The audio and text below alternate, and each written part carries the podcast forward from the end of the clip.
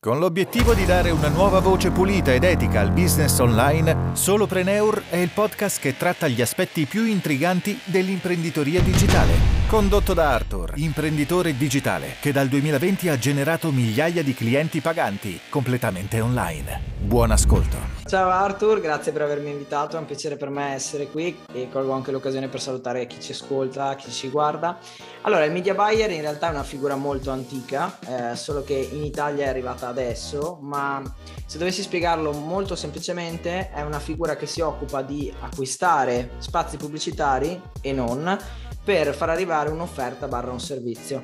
È una figura complessa che non è una terminologia negativa, ok?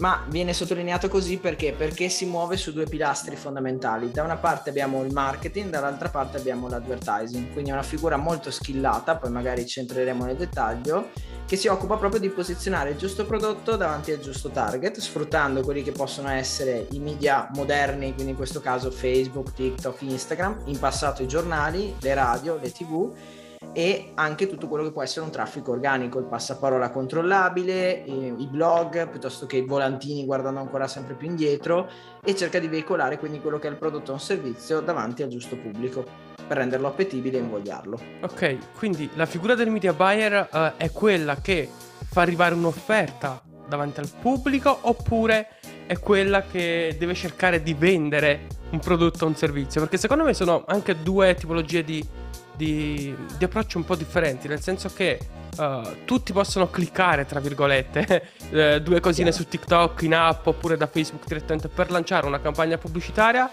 però um, sono poche le figure che riescono a generare risultati attraverso la, la campagna pubblicitaria, perché entra in gioco, secondo me, tutto un aspetto di competenze, tutto un aspetto di strategie, un aspetto di um, approfondimento, approfondimento di, tan- di tante cose. Eh, il media buyer, quindi mm, da quello che abbiamo definito, in Italia oggi uh, come può essere uh, definito da un punto di vista di... Comp- cioè quali sono le tre macro competenze che un media buyer deve assolutamente avere oggi? Beh, sicuramente la prima fra tutte deve avere i fondamentali, almeno i fondamentali del marketing.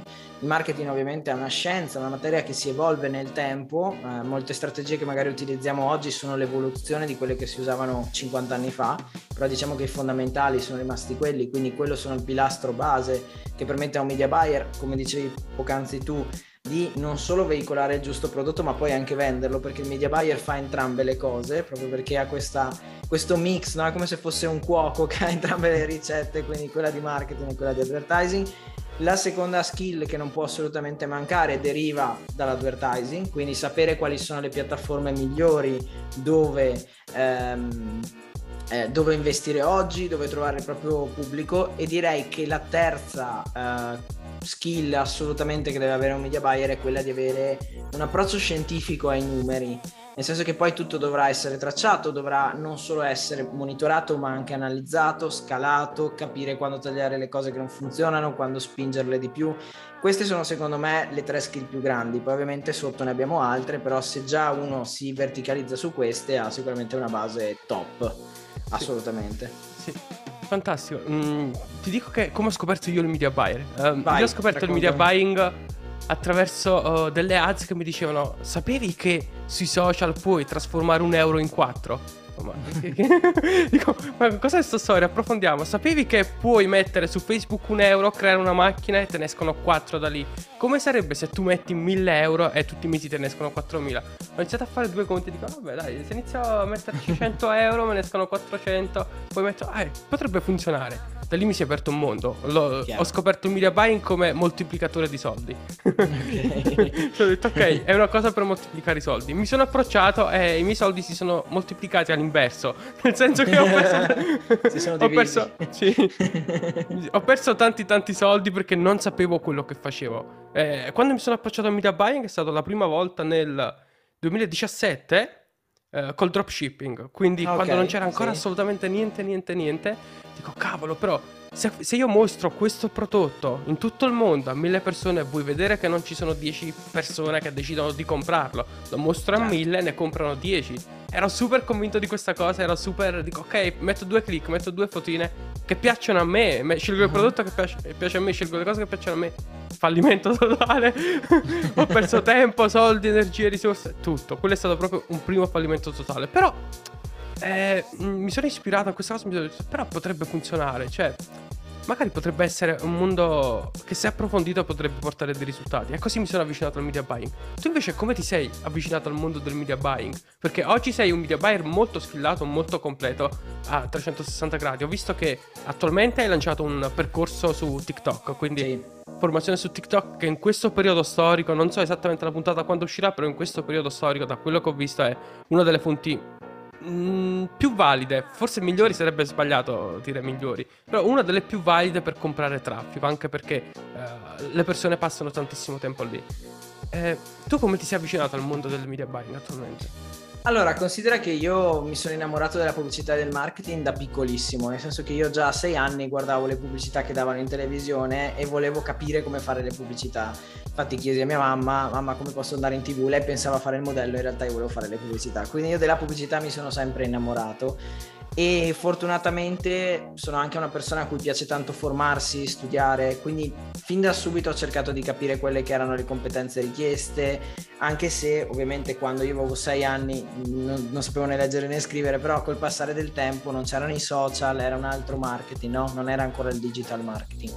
Quindi mi sono sempre, sempre appassionato, poi ho fatto l'università, relazioni pubbliche dove comunque dentro c'era una buona dose di marketing, però mentre studiavo ho sempre eh, mentre studiavo di giorno all'università, di notte studiavo dagli americani, leggevo libri, lanciavo blog, lanciavo Quindi quanti anni avevi quando ti sei avvicinato a questo mondo?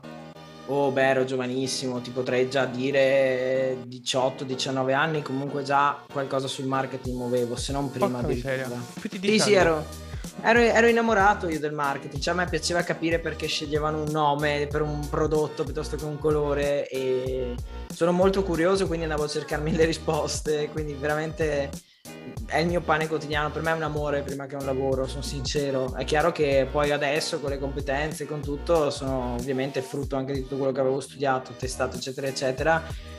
Sono arrivato a un certo livello, però non è nata nel giro di, di poco, è proprio un amore vecchio, vecchio. Hai usato, una parola, hai usato una parola che secondo me è da associare sempre quando si parla di marketing. Testato. Eh sì, assolutamente. Oh, eh, sì. Qualsiasi cosa, qualsiasi prodotto, qualsiasi servizio, qualsiasi offerta, qualsiasi campagna pubblicitaria va sempre testata. Ma parlando di media buying, prima di uh-huh. trovare una... perché secondo me nel media buying si può parlare anche di strategie di media buying, quindi sì. uh, strategie di acquisto del traffico e di divulgazione dell'offerta e cose del genere. Assolutamente. Parlando di test, um, il test oggi nel, nel media buying, secondo te...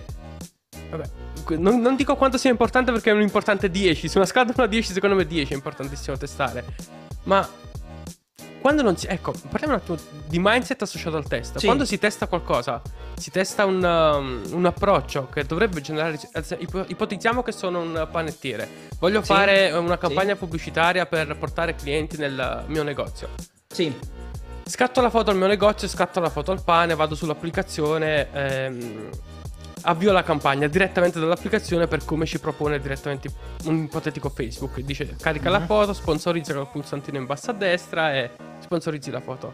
Non arrivano risultati. La prima cosa che fa un panettiere in quel caso è dire è tutta una cagata. Ho perso 20 euro, ho perso 50 euro. Non funziona, cosa non, non funziona, non fa per me. Oppure allo stesso tempo, come abbiamo portato L'esempio di un'attività fisica, una, una persona che lancia un e-commerce. Lanci un e-commerce, carichi le fotine, mh, fai la campagna di uh, acquisto, di uh, traffico. la maggior parte dell'e-commerce fa campagna di traffico.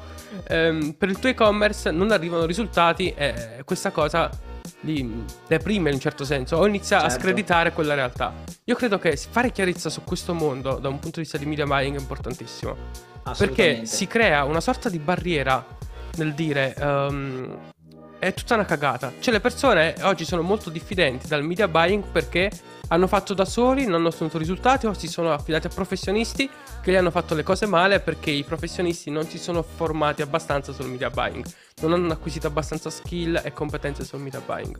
Da un punto sì, di vista di mindset, come, che approccio bisogna eh, allora, il mindset è, so che è una cosa che dicono un po' tutti, però oggettivamente è, è l'80% di, di, del ruolo di un test. Eh, è chiaro che oggigiorno viviamo da una parte, come hai detto giustamente anche tu, una situazione in cui le persone provano, falliscono, tra virgolette, e si fermano. Questa è un, un'eredità di aver venduto le ads in modo troppo facile, no? come hai citato tu anche prima, sì. perché sembra proprio eh, che effettivamente clicchi un pulsante e i risultati piovono, ma se fosse così facile oggettivamente eh, saremmo tutti perfetti, il media buying neanche esisterebbe. Allo stesso tempo ciò non significa che non funziona, assolutamente funzionano, però è importante partire da una strategia, che è una cosa che ti assicuro nessuno fa ed è l'errore più grave per, ed è per questo che ti dicevo servono i fondamentali del marketing, perché è necessario eh, ritagliarsi del tempo per fare una strategia, per studiare il buyer persona in modo molto approfondito, cioè io sono un panettiere, ok, ma chi vendo, che interessi ha? eh, perché sceglie me, quali sono i miei competitor, cosa stanno facendo loro meglio di me, quali sono i miei punti di forza.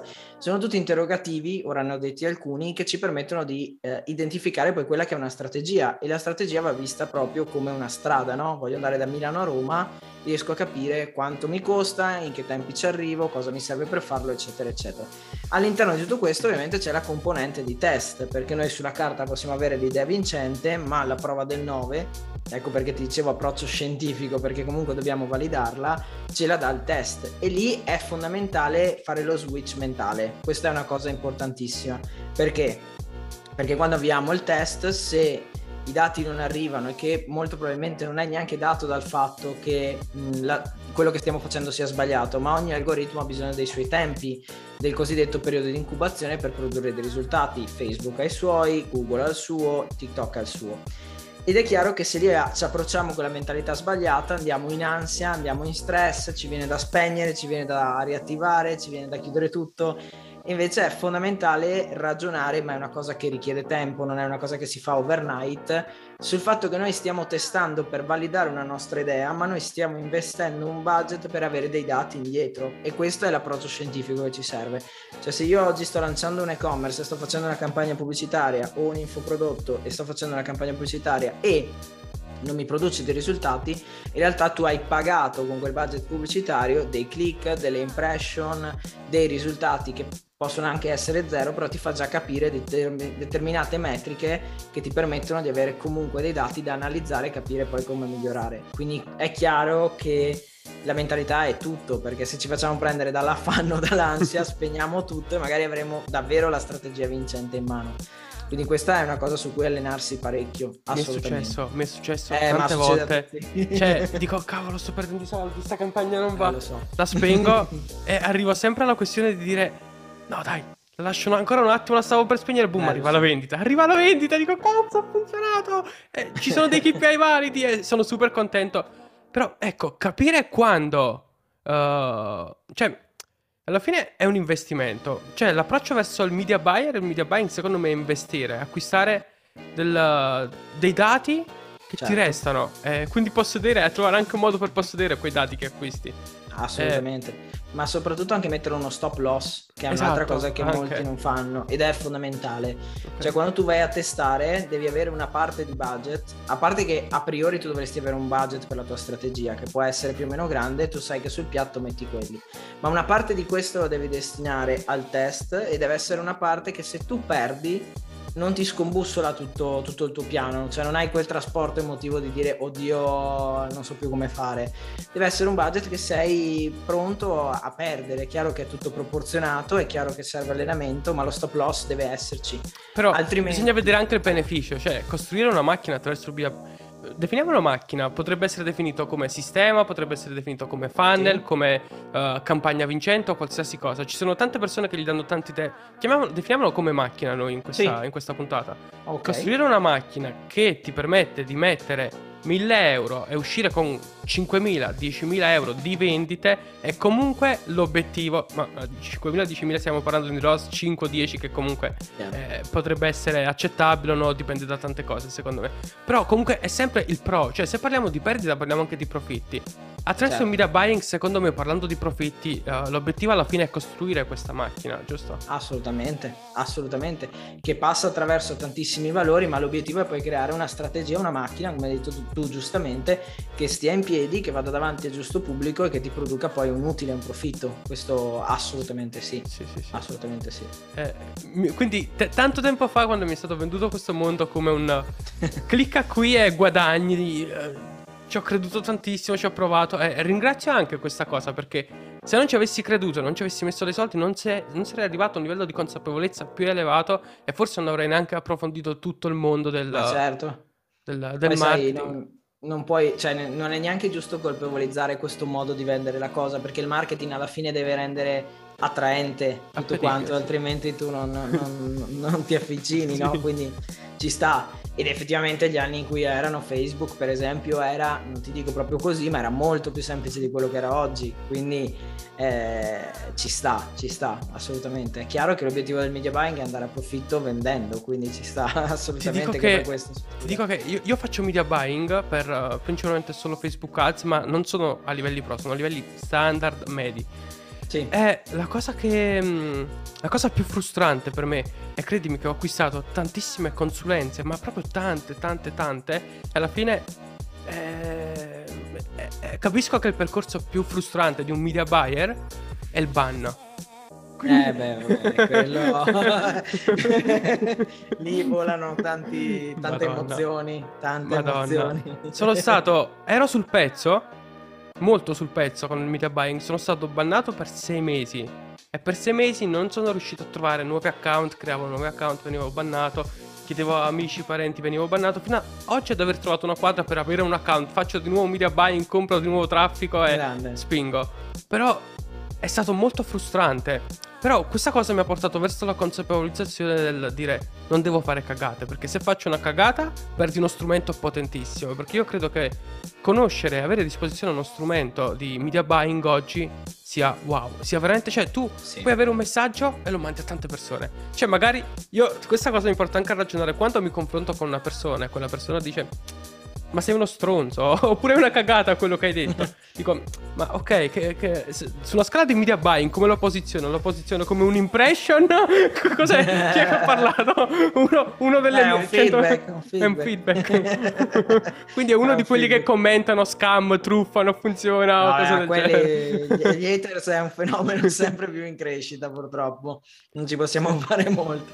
Però hai toccato un tasto importante, importante. il ban è una cosa che dà molto fastidio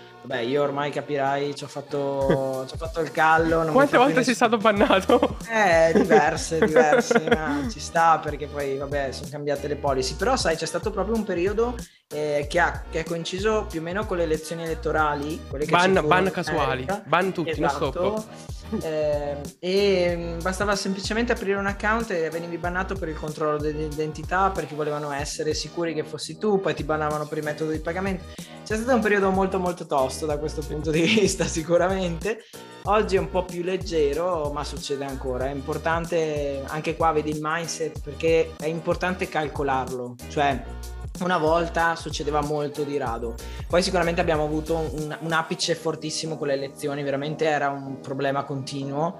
Adesso è un po' più la leggera, però mh, non possiamo più ragionare pensando che non succeda. Quindi è importante nel mindset calcolare che potrebbe succedere, partire già magari con due account, in modo tale che se crolla uno sta sull'altro e mettere in piedi tutte queste strategie che ti permettono di dire ok sì mi banneranno, io farò del mio meglio ovviamente, però comunque non sto fermo E, e, oggi è sempre più importante perché se tu vuoi vederti anche, visto che mi parli spesso di e-commerce, questa cosa secondo me è importantissima, ma anche negli infoprodotti, in realtà qualsiasi business, oggigiorno dopo iOS 14 altro scossone nel mondo dell'advertising online, Facebook vuole la verifica del dominio. E la verifica del dominio c'è su un business manager quindi è importante che eh, già di partenza due business manager comunichino uno condivida il dominio all'altro in modo che se uno viene bannato non deve avere un altro dominio cercare di sbannarti quello eccetera eccetera ma continui a proseguire.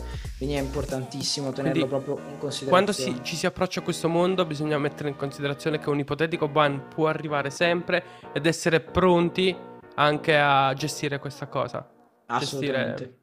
Assolutamente. Quindi, se stai approcciando adesso al mondo del media buying oppure se preparati perché me... Vai di Gaviscon che... Assolutamente. Sì, però eh, succede. Sì. Eh, uh, oltre al ban, che è un punto molto importante che ogni media buyer, secondo me, lungo il percorso deve prevedere, sì. la strategia. Mm, ci sono veramente, sentendo tante persone, ognuno ha delle strategie diverse. Però definiamo un attimo una strategia, che cos'è? Facciamo, prima di parlare di una strategia specifica, facciamo mille passi indietro. Che cos'è la strategia? Uh-huh. Eh, la strategia di base è la strada che ci permette di raggiungere un obiettivo. Noi abbiamo un punto di partenza e un goal che ci siamo dati. È chiaro che la strategia deve essere molto specifica, perché altrimenti ti faccio un esempio, se tu mi dici voglio raggiungere 10.000 euro al mese, sì, ok, è un obiettivo, ma non sai come, non sai con cosa, non sai con chi. Sono tutte domande invece che è importante mettere, mettere giù, mettere nero su bianco, ok? Quindi la strategia è proprio la strada, però dobbiamo capire chi ci ostacolerà questa strada quindi quelli che possono essere i competitor, quelli che possono essere i ban, ecco perché è importante calcolarlo, chi è il nostro pubblico, a che prezzo vendiamo, che cosa vendiamo, eh, anche il break even per esempio, no? capire da quando, uh, cioè quando è il tuo punto di pari, no? fin là hai pagato le spese, sopra inizi a guadagnare, quindi tutti questi ragionamenti sono importanti da, da mettere giù all'interno di una strategia. Poi è ovvio che oggigiorno la pandemia in questo ha, ha cambiato tantissimo le cose, infatti lo dico spesso anche nei miei video, oggigiorno noi non ci troviamo più davanti un utente che è quello pre-pandemia. Pre-pandemia stava sui social, eh, ne usava magari uno o due, però aveva una vita anche, diciamo, reale, no? fisica. Oggigiorno ovviamente ce l'ha ancora, però questi due anni di blocco più o meno l'ha portato a passare tra più social, a cercare più informazioni online, ad avere più frizioni anche in fase di acquisto.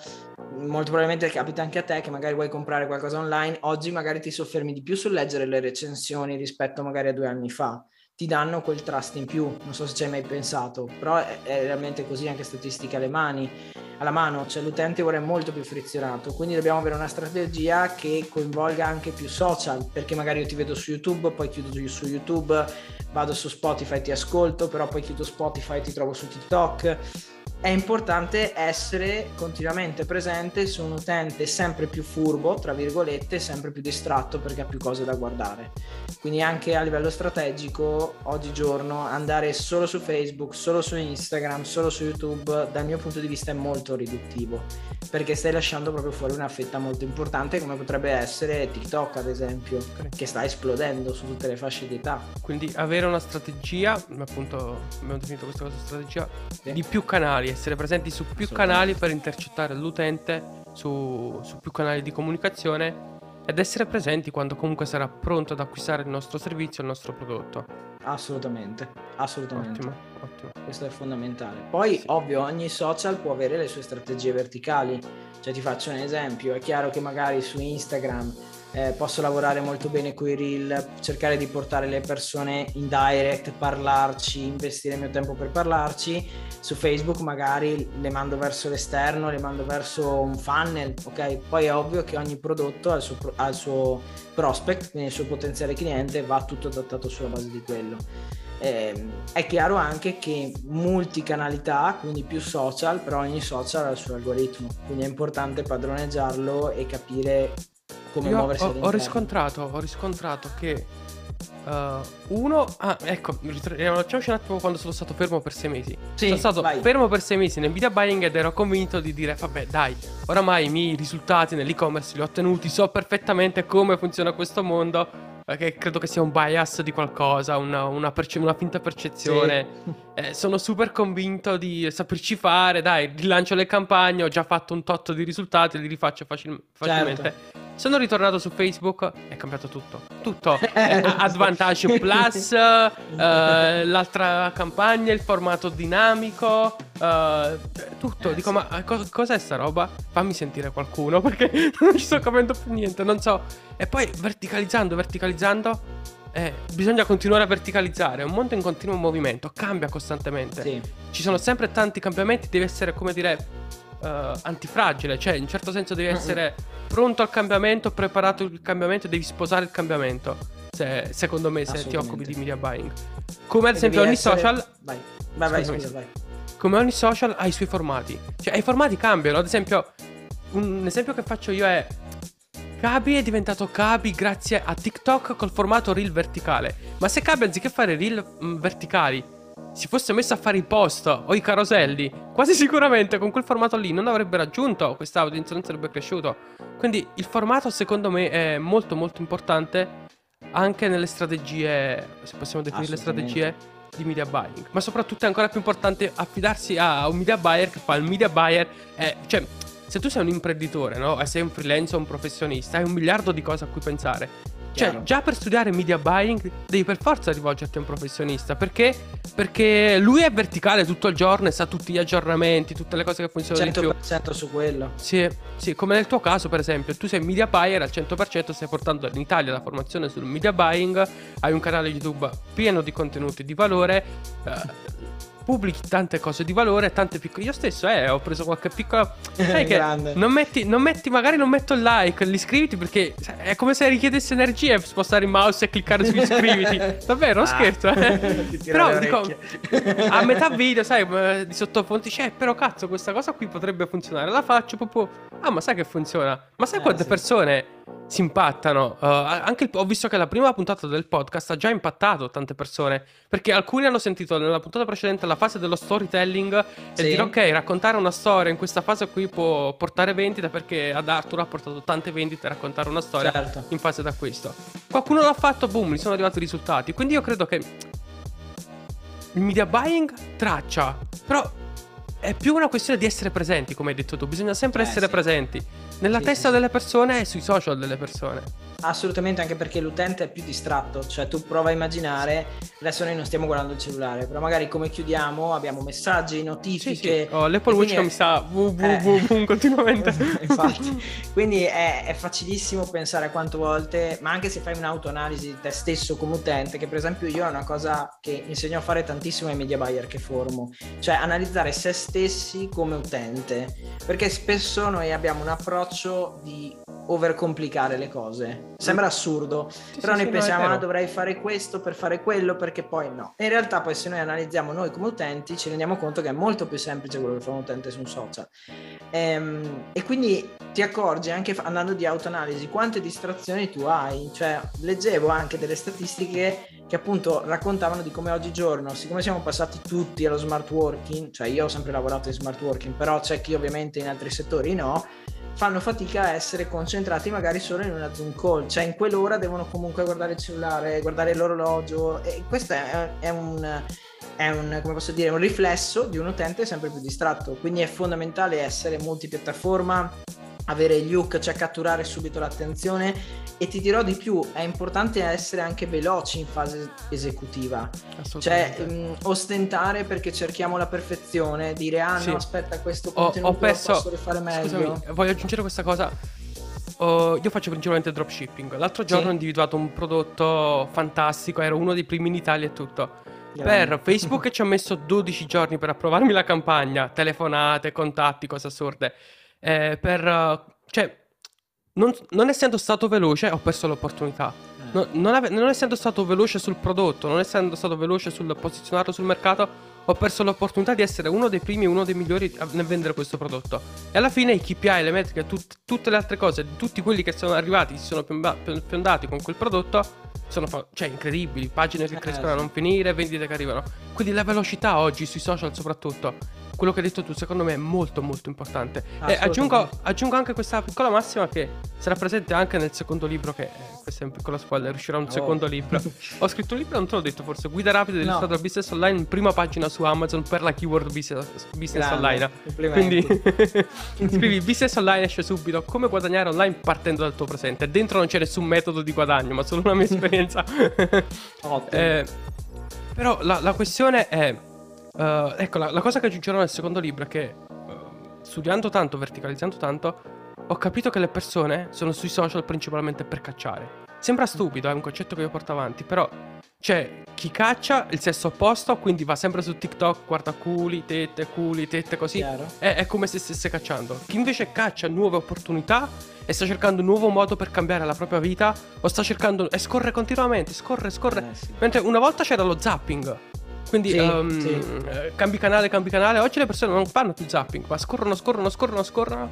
E qui entra in gioco il fattore wow, giusto? Il, eh, interrompere beh, lo scroll. Assolutamente, fermare il dito che è una delle cose più complesse da fare e soprattutto, ehm, visto che hai toccato questo concetto di caccia, sapere anche a che grado di consapevolezza è quell'utente. Sì. Perché noi abbiamo la persona che sta cacciando, sa di avere un problema, vuole una risposta. C'è chi non sa nemmeno di avere un problema e quindi noi dobbiamo avere tutta una comunicazione che abbraccia il target che ci interessa. E qui è interessante tenere sempre a mente la piramide no? De- della consapevolezza. Il punto più alto è dove sei pronto a pagare di più per risolvere un problema, però è la fettina più stretta, sotto hai il grado di consapevolezza più ampio, però le persone non sanno nemmeno di avere un problema, no? Che poi è un po', diciamo, l'approccio psicologico, se vogliamo, no? Non so di aver bisogno di uno psicologo, sono in fondo, so di avere un sì. problema, lo voglio risolvere, sto sì. in cima. Quindi assolutamente. È vero. E, però in Ita- almeno in Italia, sul mercato italiano, le persone tendono a fare azione solo qualche dal dentista la maggior parte delle persone ci vanno solo se hanno mal di denti, non ci vanno per le pulizie eh. abitudinarie o ogni volta che ci vado dico "Ma sei un coglione", cioè mi dice sempre "Sei un coglione, ma perché non sei venuto? Cioè hai avuto un anno di tempo, perché non sei venuto prima?" Oppure eh, cioè, sì. eh, mi dice "Ma sei come tutti gli altri". le persone agiscono di più quando hanno la patata bollente per le mani, in certo senso. È perché a quel punto sei al punto più alto della piramide, quindi tu sai di avere un problema e hai assolutamente bisogno di una risoluzione il, il, media buyer e il marketing devono essere bravi a spostare le persone nei vari, nei vari step ed è una cosa che richiede tempo, eh, non è immediato. Ogni nicchia ha i, suoi, ha i suoi tempi, però anche questo è da tenere a livello strategico assolutamente in considerazione. Ok. Invece la sfida uh-huh. più grande nel, nel media, quella cosa che ti ha tenuto sveglio più notti possibili nel percorso da media buyer, qual è stata la tua sfida più grande? Uh, beh, assolutamente riuscire, mi ricordo era un webinar dove dovevo far registrare tantissime persone nel mercato italiano e allo stesso tempo gestire tanti budget, però sai, il mercato italiano è, è sicuramente ampio rispetto ad altri, ma è piccolo rispetto ad altri, quindi magari io che partecipo a tanti mastermind tante volte mi trovo proprio a confrontarmi su questo perché se io vado dal mio mentore in America lui non ha gli stessi problemi di densità hai dei mentori in America? Sì, sì, sì. Oh, oh, oh. Questa cosa è fantastica. Poche sono le persone che in Italia studiano. Io credo che tutto quello che c'è sul mercato. Ecco, Arthur Dropshipping 2017. L'ho visto in America. Poi dopo, boom, corsi e eh, cose eh, incredibili sì. sul dropshipping in Italia. Arriva tutto dall'America. E io sono del concetto sempre di. Uh, impara, incuriosisci, ti impara, approfondisci questo mondo, guarda i contenuti di qualcuno che studia dai mentori in America, vedi eh, sì. il valore che viene applicato da persone che studiano dai mentori in America. È, è fantastico. Quindi uh, fai mentorship con persone, ma con media buyer o magari il nome, magari non diciamolo, teniamolo segreto. Però sul eh, lato media buying o... Sì, principalmente media okay. buying, ma anche marketing più verticale e infine business. Il mio focus è comunque sempre lato media buying, assolutamente. È chiaro che poi rientrano in mezzo anche altre competenze di riflesso, ti direi.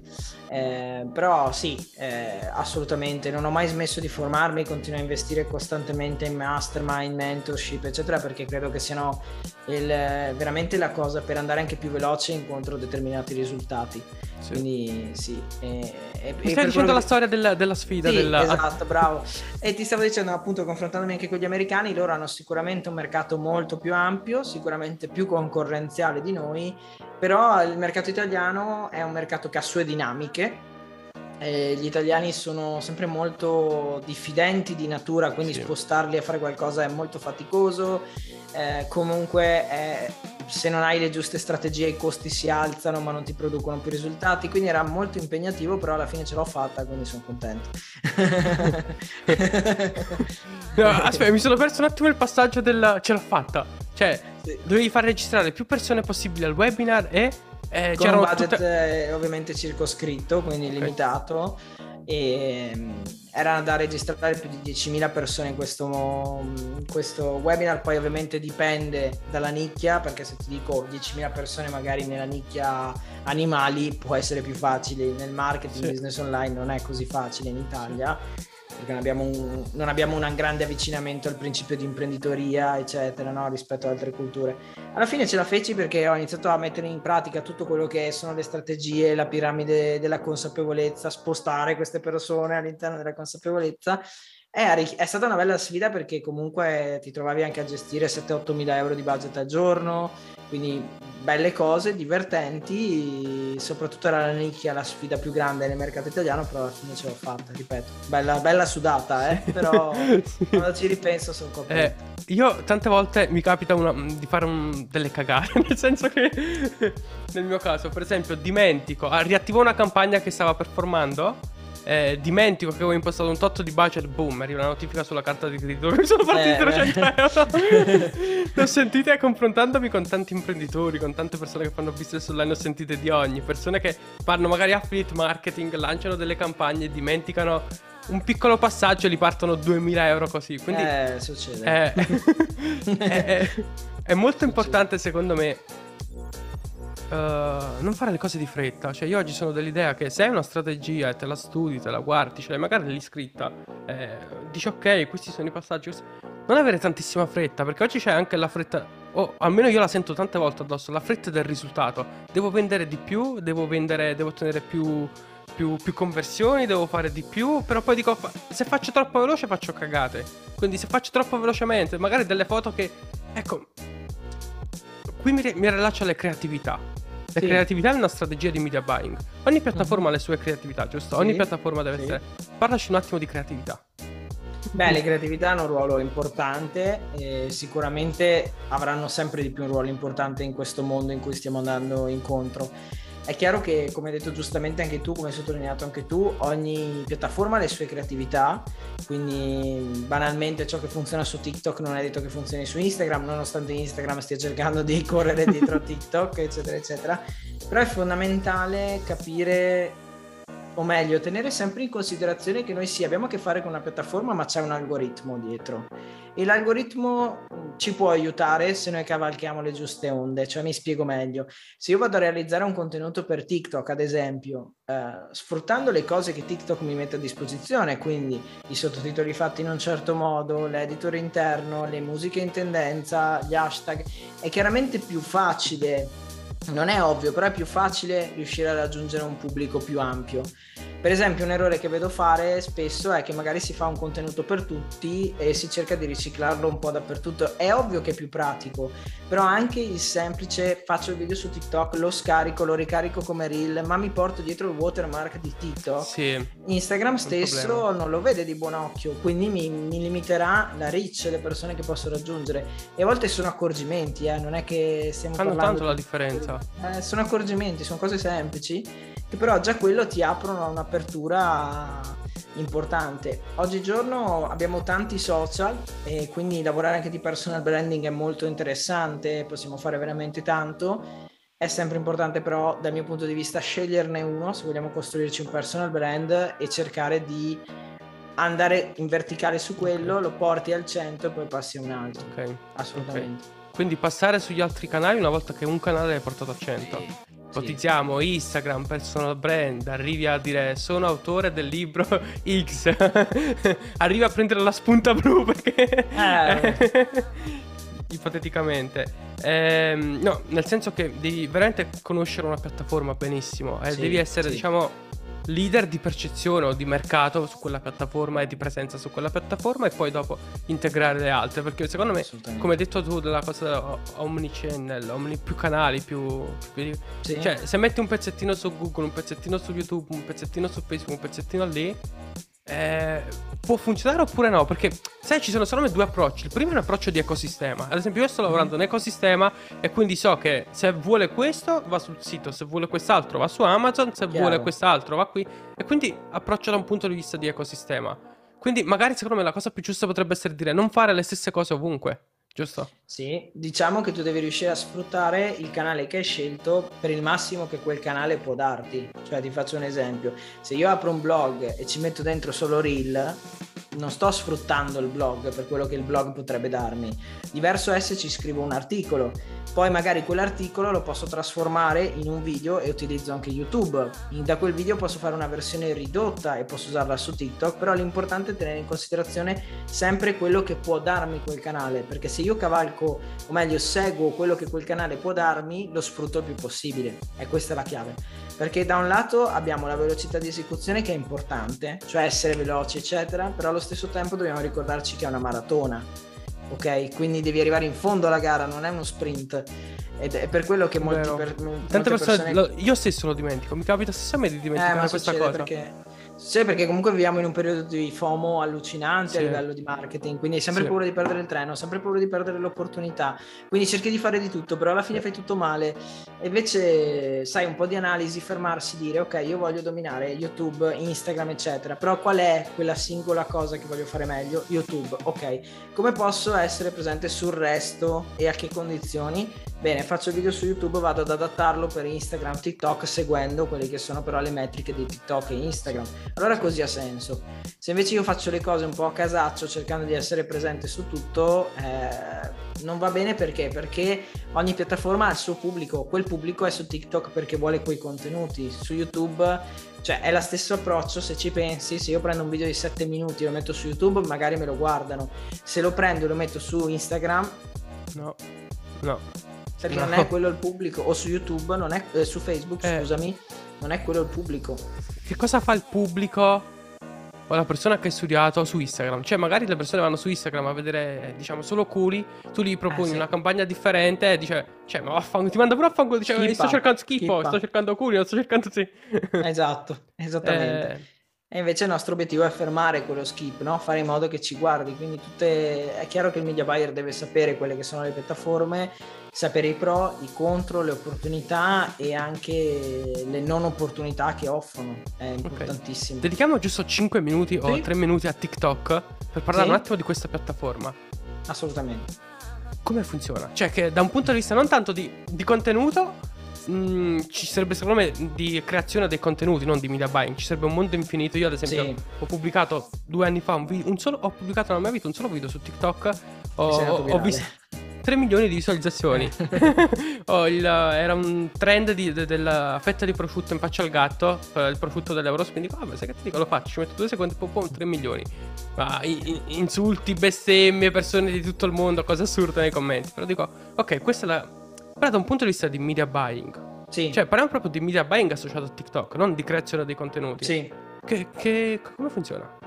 Beh, considera che oggi TikTok comunque è un'arma dal mio punto di vista da avere all'interno delle proprie campagne pubblicitarie, sia per i costi pubblicitari che sono attualmente molto bassi perché non abbiamo la stessa concorrenza che abbiamo su altre piattaforme, abbiamo un algoritmo molto intelligente che capisce proprio perché ha le interazioni limitate, non puoi fare molto su TikTok alla fine e ha una valanga di contenuti, riesce a capire cosa piace e cosa non piace. Quindi ti, può, ti porta un pubblico molto reattivo e molto profilato. È chiaro che cos'è il focus primario all'interno del TikTok Ads, quindi della parte pubblicitaria di TikTok? La creatività perché il pubblico di TikTok è abituato a vedere video di un certo tipo, musiche, ascoltare musiche di un certo tipo, quindi è importante focalizzarsi molto sulle creatività che crei, cambiarle spesso, perché se tu prendi il cellulare in 10 minuti pensi quante ne schippi, capisci quanto è un contenuto che ha bisogno di, canale che ha bisogno di, di contenuti costantemente, quindi a livello di campagne pubblicitarie è importante crearne diversi continuamente però allo stesso tempo è veramente una piattaforma molto molto interessante. Non ha una targetizzazione super profilata come magari c'è la Facebook che sai ti fa scegliere i brand prima di cancellare gli interessi ti faceva scegliere tantissime cose.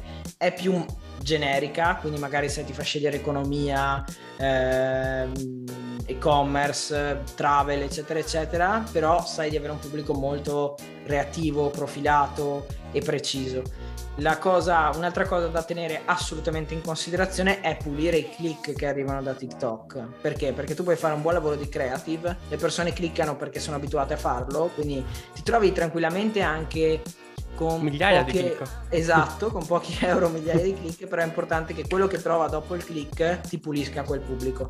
Questo è fondamentale quindi vedi, avere la visione proprio ampia. Ok, io faccio questa creatività. Qual è il mio obiettivo primario? Vendere l'aspirapolvere. Ok, quando loro cliccano devono trovare qualcosa che gli faccia comprare l'aspirapolvere. Quindi... Si possono avere conversioni su TikTok, giusto? È possibile sì, avere delle sì, conversioni? Sì, ok, fantastico.